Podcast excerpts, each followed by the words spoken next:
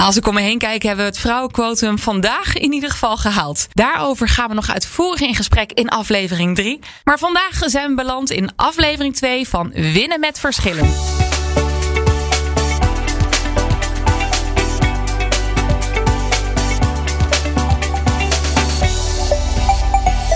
Is Patricia van en ik mag deze podcastreeks hosten namens Michael Page. Dat doe ik samen met vaste tafelheer Joost Fortuin, Senior Manager Director bij de Page Group. De Page Group is in de werving- en selectiebranche actief onder de merken Michael Page, Page Personnel en Page Executive. En vanuit hun kennis over de arbeidsmarkt is deze podcast ontstaan. Vandaag zijn bij ons aangeschoven Marlo Slaghekken. Zij is VP HR bij Coyote Logistics. En Tineke Druif, diversiteit en inclusiespecialist bij Lidl. Welkom allemaal. Dankjewel. Dankjewel. Marlo en Tineke, wat fijn dat jullie er zijn. We gaan praten over jullie ervaring met deze beleidsvoering. Tineke, ik wilde met jou beginnen. Wat betekent diversiteit en inclusie voor jou als persoon? Um, voor mij betekent diversiteit en inclusie is dat je talent van mensen echt benut. Hè? Dus dat mensen zichzelf kunnen zijn, dat ze gewaardeerd worden om wie ze zijn. En dat je dus inderdaad je eigen talent en je potentie goed kunt benutten. Um, dat betekent dus ook dat je dus discriminatie tegengaat, dat je ongelijke behandeling tegengaat en dat je zorgt dat, mens, dat je mensen insluit in plaats van buitensluit. Um, want het is gewoon heel erg zonde dat als je wordt buitengesloten of wordt gediscrimineerd, dat je niet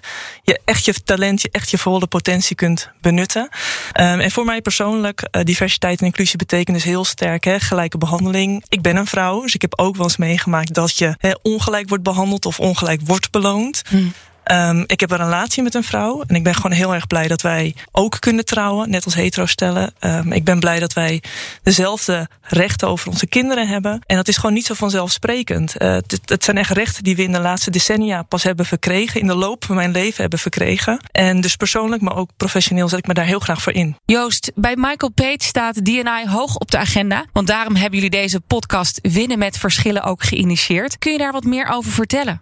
Het staat bij ons heel hoog in het vaandel. Uh, we hebben eigenlijk gezien als bedrijf, omdat we altijd op dat kruispunt staan tussen heel veel opdrachtgevers, heel veel kandidaten, maar eigenlijk het kruispunt van de maatschappij, hebben we, hebben gezien dat we veel horen, veel zien. En we hebben ons eigenlijk een, de verplichting opgelegd om, om daar ook wat mee te doen, om dat terug te geven. Alles wat we horen moeten we teruggeven. En we zien op dit moment dat uh, veel bedrijven en veel, en, en, veel kandidaten ook, als, als ze zichzelf kunnen zijn en zichzelf herkennen, dat ze op de beste plek zitten. Dus voor mij is diversiteit de weg naar inclusie om te zorgen dat iedereen zichzelf herkent en zichzelf kan zijn op de werkvloer. Want dat leidt weer tot nou, betere ideeën, betere samenwerking, betere probleemoplossingen. En daar worden we allemaal beter van. Dus, ja. en, en, dat mag ook best economisch ergens naar leiden. Zeker, daar gaan we het nog uitgebreid over hebben. De leverage die het een bedrijf kan opleveren. Marlo, jij bent VP HR bij Coyote Logistics. Hoe hebben jullie daar DNI geïmplementeerd? We hebben ten eerste um, de laatste jaar, zeker sinds uh, Black Lives Matter in Amerika,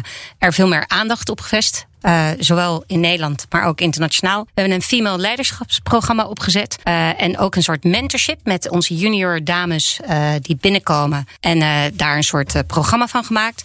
We hebben groepen opgezet, dus peergroepen. Op vlak van cultuur, op vlak van LGBT. En daar kunnen ze sparren en ook met ideeën komen voor ons als leidinggevende van wat we beter moeten doen. We hebben een goede verdeling van man-vrouw. Binnen de logistieke sector is, is het vaak veel meer mannen dan vrouwen. Wij zitten op een quotum van ongeveer 50-50. Oh, dat is best veel. Ja, in de logistieke sector. Sterker nog, we zitten op meer vrouwen dan mannen. Oh, en hoe dus, komt dat dan? Ja, wij zijn toch wel gericht veel meer uh, aan het kijken naar de kwaliteiten. In plaats van uh, nou, de gender, uiteraard.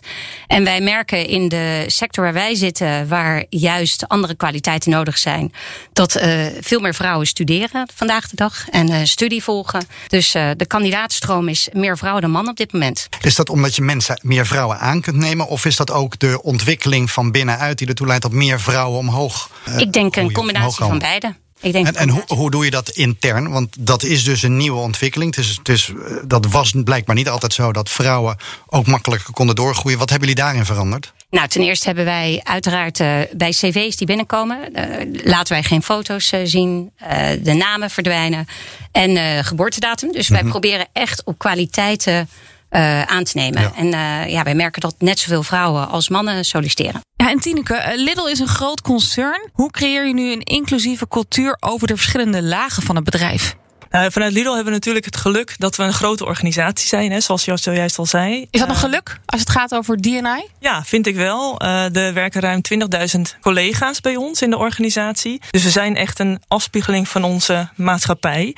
Dus ik denk dat dat al een geluk is. Dat in onze organisatie, we hebben natuurlijk allerlei bedrijfsfacetten, allerlei lagen om je op te ontwikkelen. We zijn ook echt een doorstroomorganisatie. Dus er zijn gewoon heel veel kansen binnen onze organisatie. En vanuit Lidl vinden we het dus belangrijk om echt als organisatie toekomstgericht te zijn. We, we zien natuurlijk van alles veranderen in Nederland. We hebben het over globalisering, digitalisering, het klimaat. En we weten dat we daarin ook heel innovatief moeten zijn. Überhaupt in de supermarktwereld hè, moet je innovatief zijn. En daar hebben we deze mensen keihard voor nodig. En het is voor ons dus heel erg belangrijk om in te spelen op inderdaad wat is, wat is belangrijk voor onze organisatie met betrekking tot DNI en wat, heeft onze, wat hebben onze medewerkers daarin nodig. En we focussen ons daarin eigenlijk op vier onderdelen uh, binnen het DNI aanpak, wat ook echt gedragen wordt door onze directie. Dus daar zijn we heel erg blij mee. Het wordt intrinsiek beleefd. Ja, wordt echt intrinsiek beleefd. Inderdaad, onze directie uh, ziet ook echt het voordeel van diversiteit en inclusie. En we zijn begonnen met een sterke focus op genderdiversiteit. Ook omdat we zagen dat nou, onze klantgroep bestaat natuurlijk met name grotendeels uit vrouwen. En dat zagen we niet zo vertegenwoordigd, niet genoeg vertegenwoordigd in onze organisatie. Dus we zijn eigenlijk allerlei initiatieven gaan opstarten om dat wel voor elkaar te krijgen. En allereerst zijn we begonnen met uh, het participeren en betrekken van onze eigen medewerkers. Dus we hebben een landelijk diversiteitsteam, zes regionale diversiteitsteams hebben een Jong Lidl-netwerk. Eigenlijk om collega's DNI te laten uitstralen, ook, maar ook te laten beleven. zodat we ook weten als organisatie, goh, wat heeft die organisatie nou echt nodig om op dit, deze onderwerpen stappen te maken. Kun je iets meer inzoomen op wat dat nou betekent? Want het zijn natuurlijk allemaal grote termen, krachtige termen die een groot bedrijf gebruikt.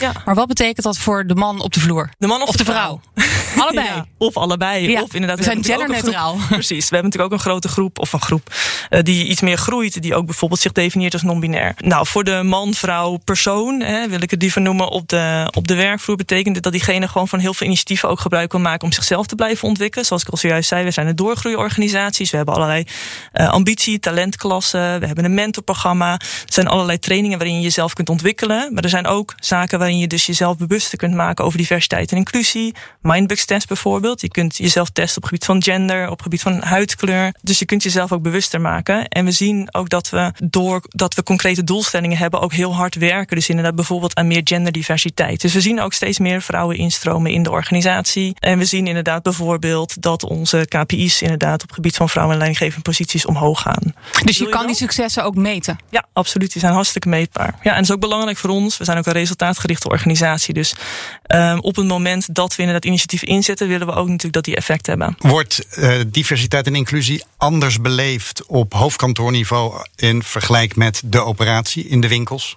Ja en nee, denk ik. Kijk, überhaupt het thema diversiteit en inclusie is soms best wel vaag. Dus dat moet je echt uitleggen. En de een begrijpt dat echt wel beter dan de ander. Uh, wat we bijvoorbeeld doen is we zetten heel veel communicatiemiddelen in om collega's eigenlijk te laten begrijpen wat diversiteit en inclusie inhoudt. En eigenlijk voor ons betekent het, hoe ga je met elkaar om? Wat is je gedrag ten opzichte van elkaar? En zie je inderdaad ook het authentieke, het unieke van mensen. Dus we maken bijvoorbeeld hele mooie video's met authentieke verhalen van collega's. Bijvoorbeeld, uh, we hebben een mooi verhaal voor Sam, die in transitie is van man. Sam is gewoon onze collega. En dat proberen we met dat soort uh, initiatieven eigenlijk te delen, waardoor collega's op de werkvloer dat ook beter gaan begrijpen, er ook steeds meer over gaan praten. En natuurlijk op leidinggevend niveau is dat eigenlijk een heel ander gesprek wat we daarin voeren. Daar spreken we veel meer over KPI's bijvoorbeeld. En, en hoe is dat bij jullie bij Coyote? Want ook daar is denk ik een verschil tussen mensen die in de distributie zitten, in de operatie zitten en mensen in het uh, stafniveau. Ja, wat ik merk is dat juist eh, bij ons, we zijn vrij klein. Hè? In, in Europa zijn we nog vrij klein en in Amerika iets groter. Maar dat juist die uh, verbindenis tussen uh, leidinggevende en mens groter maken. Dus meer verbinden. Waardoor we dus in gesprek blijven. Medewerker, leidinggevende, ook samen in gesprek. Dus blijft op de agenda. Wij, wij proberen een omgeving te creëren waar feedback heel erg wordt gewaardeerd. Zowel top-down als bottom-up. Als een werknemer iets ergens last van heeft, dat hij uh, zich heel veilig voelt om bij de leidinggevende binnen te stappen en zegt: hé, hey, er is nu wat gebeurd wat ik niet fijn vond, wat me niet veilig, uh, wat me geen veilig gevoel gaf. En dat dat absoluut zonder repercussies is. En andersom. Dus dat is eigenlijk. Maar hoe doe je dat als bedrijf? Wat is daarvoor nodig? Ja, door uh, toch veel met elkaar te doen. Ook buiten de werksfeer. Hè? Dus probeer elkaar te leren kennen. We hebben in COVID-tijd was dat nu natuurlijk veel moeilijker. Iedereen zat mhm. thuis. En een van de initiatieven die ik samen met de CEO had besproken van goh, laten we alle leidinggevenden verdelen over alle werknemers en uh, laten we met elkaar gaan wandelen. Dus in plaats van 10 minuten bij de koffieapparaat was het 2, 2,5 uur in het bos, uh, aan zee, uh, een wandel, een wandeling. En uh, dat hebben we dus met meer dan 100 werknemers gedaan. Het werd immens gewaardeerd door de werknemers, maar ook door ons, want zo leren we de mensen kennen. En doordat je in gesprek met elkaar bent, creëer je een omgeving van veiligheid. Ja, we hadden het net al even over met Tineke. je ziet steeds vaker dat bedrijven quotumregelingen hebben. want met een quotumregeling in het algemeen wordt vaak een doelstelling vastgelegd, als mede de procedures die daarbij moeten helpen. Kan je, hebben jullie ook een quota bij Coyote, Marlo? Ja, we hebben de quota natuurlijk op gender. Nou, die hebben we bereikt. En uh, we hebben ook quota op leeftijd. We, zijn, we waren in, in, principe heel jong. En we willen juist wat meer oudere mensen aantrekken op dit moment. En wat zijn oudere mensen? Nou, oudere mensen tot leeftijd van pensioen. Op dit moment zijn we heel. Kijk je Joost aan, hè? Ja, nee. dat is een beetje onterecht. Ik, ik, ik, denk, als, je, als, we, als we de vis maar boven tafel halen. Uh, uh, de ouderen in Nederland boven de 40 word je al snel gezien als ouder. Ja, senior. En, en, nou, dan ben je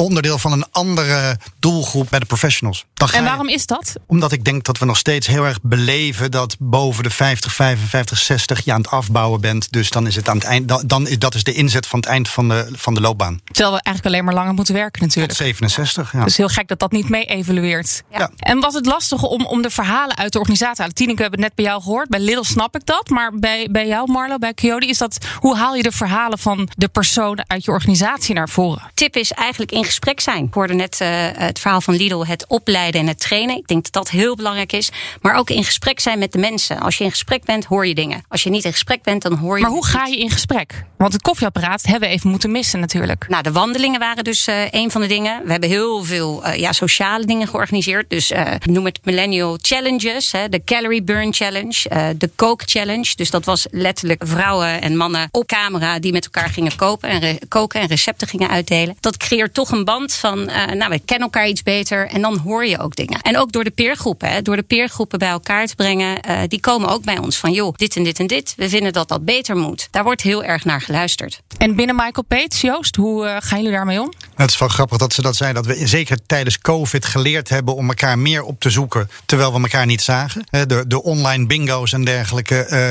Uh, ja. die, die waren heel populair. De webinars. Ja, maar ook dat, allerlei dingen om maar elkaar te zien. Wat wij gedaan hebben op een bepaald moment is, is naast alle bijna obligate zaken als een proces rondom niet kunnen discrimineren, advertentieteksten schrijven, de juiste bewoordingen gebruiken, mensen attent te maken, hebben we één initiatief gecreëerd en dat heet Inclusion Starts With Me. We kunnen allemaal namelijk een bijdrage leveren. Inclusie gaat wat mij betreft namelijk verder dan alleen maar diversiteit. Diversiteit is een vehikel om tot inclusie te komen. Dat zijn vijf thema's. Dat is man, vrouw, dat is etnisch, dat is seksuele voorkeur, dat is geloof, dat is jong-oud. Dan heb je ze wel zo'n beetje. Maar er is nog zoveel meer. Hè. Met een beetje geluk kunnen we ons allemaal in twee of drie categorieën indelen. Maar ons... Uiteindelijk hopelijk in geen categorie. Nou ja, of juist misschien wel in, in 10 of 15 of 20 categorieën. Want dat bepaalt wie ik ben. En inclusie starts met mezelf. Of inclusion starts with me. Mooi. Betekent eigenlijk zorgen dat je iedereen, ongeacht wie die is, waar die is, maar ook wat die doet in de organisatie, dat hij zich betrokken voelt, erkend voelt. Dus ga je nou eens af, we hebben gezegd, ga je nou eens altijd afvragen, iedereen die je spreekt, iedereen die je ziet,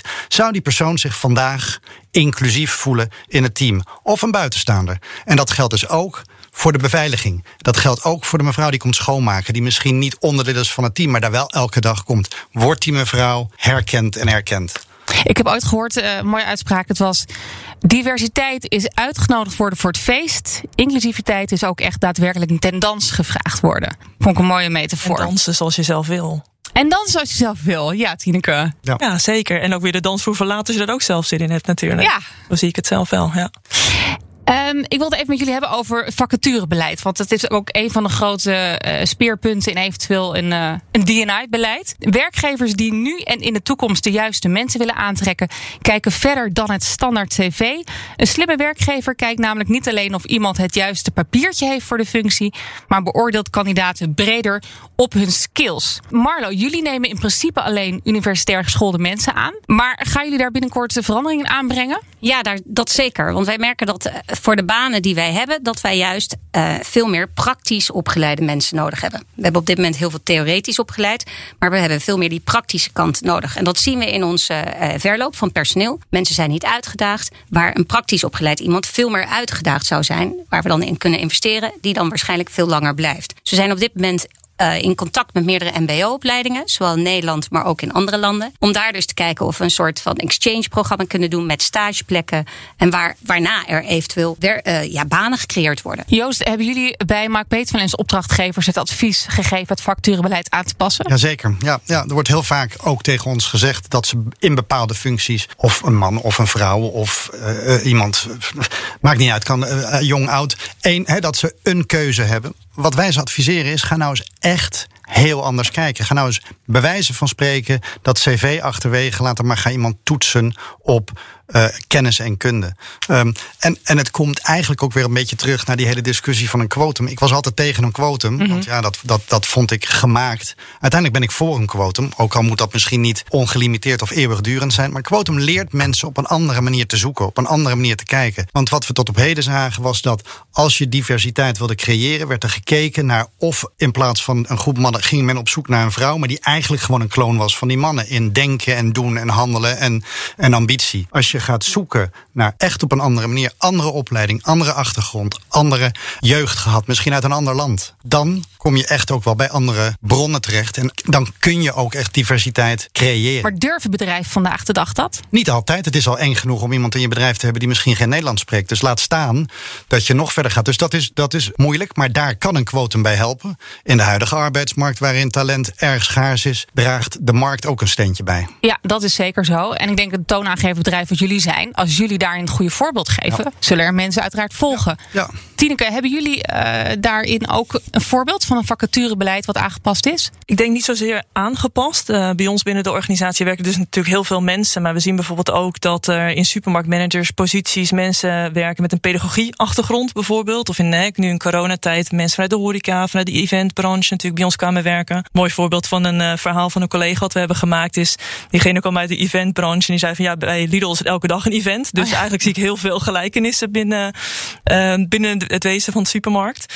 Um, en wij hebben wel echt een aantal zaken aangescherpt. Uh, sowieso kijken wij zeer sterk naar ambitie en talent. Niet eigenlijk al heel lang niet naar per se naar cv of opleiding. Ook omdat we dus zo'n breed georiënteerde organisatie zijn met veel kansen op. Maar hoe zie je die ambitie uit een cv? Ja, dat gaat echt met name over het gesprek. Of inderdaad, hè, het staat natuurlijk ook uh, je, de stappen die je hebt gemaakt. Of misschien heb je vrijwilligerswerk gedaan. Of heb je bepaalde activiteiten ondernomen tijdens je studietijd. Daar vragen wij zeer zeker naar. Uh, dus we letten inderdaad nou, veel minder op echt hoe ben je opgeleid. We letten veel meer op, oké, okay, heb je doorzettingsvermogen? Ben je dus inderdaad resultaatgericht? Ben je klantgericht bijvoorbeeld? Dat soort zaken. En dat doen we eigenlijk al heel erg lang. Um, Voor alle lagen in een bedrijf? Ja, dus we zien ook bijvoorbeeld heel veel collega's die vanuit trainees zijn doorgestroomd naar een leidinggevende positie. Die ze echt uh, drie, vier, vijf stappen hebben gemaakt bij, uh, bij de organisatie. En die komen vanuit trainee binnen. En dan ben je natuurlijk best wel zoekend vaak. Uh, dus naar, naar opleiding, naar oriëntatie in de breedte. En we geven ze dus inderdaad de opleiding die je binnen Lidl inderdaad goed kunt laten doorstromen of laten, goed kunt laten functioneren. Um, en we hebben ook echt wel een aantal zaken dus aangescherpt. Onder andere onze recruiters hebben inclusief werf en selecteren training gekregen. Zij zijn ook verantwoordelijk voor de KPI externe aanname van leidinggevende vrouwen.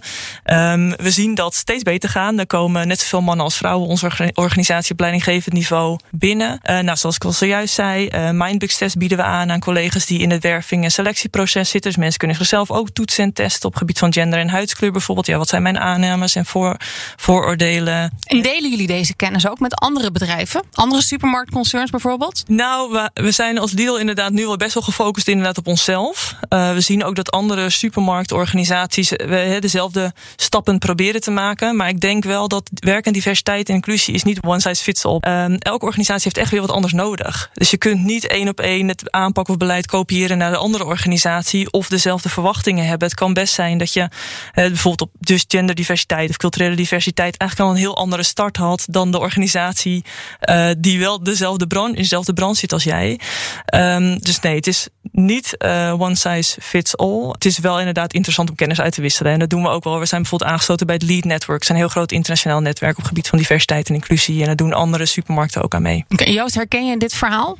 Ja, ik herken een heleboel erin. Um, een van de dingen die ik nog wel mis, en die mis ik bij ons ook, maar die mis ik ook. Maar daarom in, zitten we hier, hè? Ja, die mis ik in de algemene zin ook. Is dat heel veel dingen ook onbesproken blijven. En een van de dingen die onbesproken zijn, is dat je altijd heel veel tegenwerpingen krijgt. we hebben zelf in de organisaties een keer zo'n unconscious biased uh, dag gedaan waarin je uh, geassessed wordt en bekeken wordt. En daar komen hele verrassende resultaten uit. en wat je dan ziet is dat mensen dat ja, wel geloven als het op papier staat, maar zodra de deur weer dicht gaat aan het eind van de dag, dan ja, wij zijn niet racistisch, we zijn, we zijn heel inclusief. Um, maar geen follow-up. Nou, de, de, acceptatie van mensen is, is moeilijk. En je ziet dat in het informele circuit mensen er toch wat lacherig over blijven doen. Uh, ik merk dat heel veel mannen toch wat lacherig doen over dat uh, vrouwenquotum of, of meer vrouwen erin. Dat gaat dan ten koste van de man. Ik denk dat dat allemaal dingen zijn die ook, als je het hebt over inclusiviteit, pak nou eens gewoon alle positieve dingen, maar ga ook kijken wat aan uitdagingen daaruit voortkomen. En gooi die op tafel en maak die ook bespreekbaar. Want dat is de enige manier hoe je het echt uh, kunt stuwen. En die mannen, en misschien ook wel vrouwen, die daar dan lacherig over doen. Hebben we het dan over het Old Boys Network? Je zult versteld staan hoe jong dat netwerk is. Ja? Ja, nou, maar ik denk, dat het, ik denk dat het te maken heeft met altijd doelgroepen die uiteindelijk zichzelf misschien ondergewaardeerd voelen. En daarvoor is inclusie zo belangrijk. De inclusie gaat namelijk verder dan de vijf pilaren die we bespreken. Het is voor iedereen. Dus zorg ook dat iedereen, ongeacht wie die is, waar die zit, wat die doet in je organisatie, betrokken is en zichzelf kan blijven herkennen. Marlo, zou jij uh, je learnings willen delen met ons? Ja, ik denk, uh, nou, wat jij ook zegt, dat, dat, dat raakt heel erg. Uh, ik denk dat je ten eerste in gesprek moet zijn met je werknemers. En, en dat moet blijven doen. Ik denk dat je alleen een training is niet goed genoeg. Je moet het echt toepassen in de praktijk. Ik zei het al eerder, de omgeving creëren waar feedback geaccepteerd wordt. En van top-down. Dus dat de CEO ook tegen werknemer kan zeggen van joh, wat zit je dwars? Wij zitten in een omgeving in Nederland met 36 nationaliteiten. Er gebeuren natuurlijk links-rechts buiten de man-vrouw grapjes ook heel veel interland dingen. Hè? Dus de Engels tegen de Fransen, de Nederlandse Duitsers. Nou, dat kan als heel beledigend overkomen. En als je dat niet benoemt op het moment dat het gebeurt, dan blijft het gebeuren. Ik hoor bij mij in de organisatie, en dat zijn over het algemeen jonge mensen die bij ons werken. En of het nou mannen of vrouwen zijn, je hoort wel eens, ja, je mag tegenwoordig toch niks meer zeggen. Je mag het is taboe, meer, hè, waar je mag over nergens over lachen, je mag geen grappen meer maken. Ook al is het misschien woordelijk, taalkundig een, een, een leuke woordgrap. Ook dat mag je bespreken. Ook dat moet je op tafel leggen en zeggen, hoe gaan we daarmee om? Hoe gaan we nou zorgen dat je wel misschien grappen mag maken zonder dat iemand zich niet inclusief voelt. Ja, en ik denk ook wel even aanvullend daarop. Uh, ik spreek ook vrouwen bijvoorbeeld binnen onze organisatie, maar ook daarbuiten. Die zeggen: ja, maar er zijn toch helemaal geen verschillen tussen mannen en vrouwen. Dat herken ik helemaal niet. En inderdaad, wij, herken, wij hebben ook genoeg mannen die zeggen: ja, ik werk heel prettig met een vrouw samen. Ik ben super blij met extra vrouwen in mijn team. Dus de, de andere verhalen zijn er ook. En ik, ben, ik sluit helemaal aan bij Marlo. Je moet echt met elkaar in gesprek blijven. En ook bij jou, Joost, inderdaad. Ja, hoe achterhaal je dat nou eigenlijk? Die verhalen, die tendensen. Ik denk dat dat een hele grote uitdaging is waar we allemaal voor staan. Maar waar je we echt stap voor stap ook achter komen van inderdaad, ja, wat werkt hier nou wel, wat werkt hier nou eigenlijk niet? Hoe maken we die grapjes bespreekbaar? Of hoe houden we toch nog steeds de humor erin? Um, ik denk dat dat hele mooie stappen voorwaarts zijn. Ja, ja en Joost, jij begon ook met, uh, het heeft ook economische gevolgen. En de leverage hiervan, dat is ook vaak dan weer een taboe van mag je DNI dan gebruiken? Maar uh, uiteindelijk moet het bedrijf ook overeind blijven. Um, wat is jouw mening daarover, Marlo? Ja, ik geloof echt als je een divers bedrijf hebt waar, uh, waar iedereen zich inclusief voelt, dat je uiteindelijk een vele betere sfeer op de werkvloer hebt. Dus hoger engagement, in, meer innovatie, meer creativiteit. Dus ook uiteindelijk ja. betere bedrijfscijfers. En lange termijn doelen ja, worden gezet. Ja. ja. en dat is geen taboe om te zeggen ook nee. dat in, hè, diversiteit en inclusiviteit is van belang maatschappelijk. Misschien vanwege je eigen morele kompas. Om te zorgen dat je goed. Maar uiteindelijk mag je ook best zeggen om ons voortbestaan veilig te stellen. Nou, dat zijn wel echt de laatste woorden dan, Joost. Want die vind ik echt prachtig.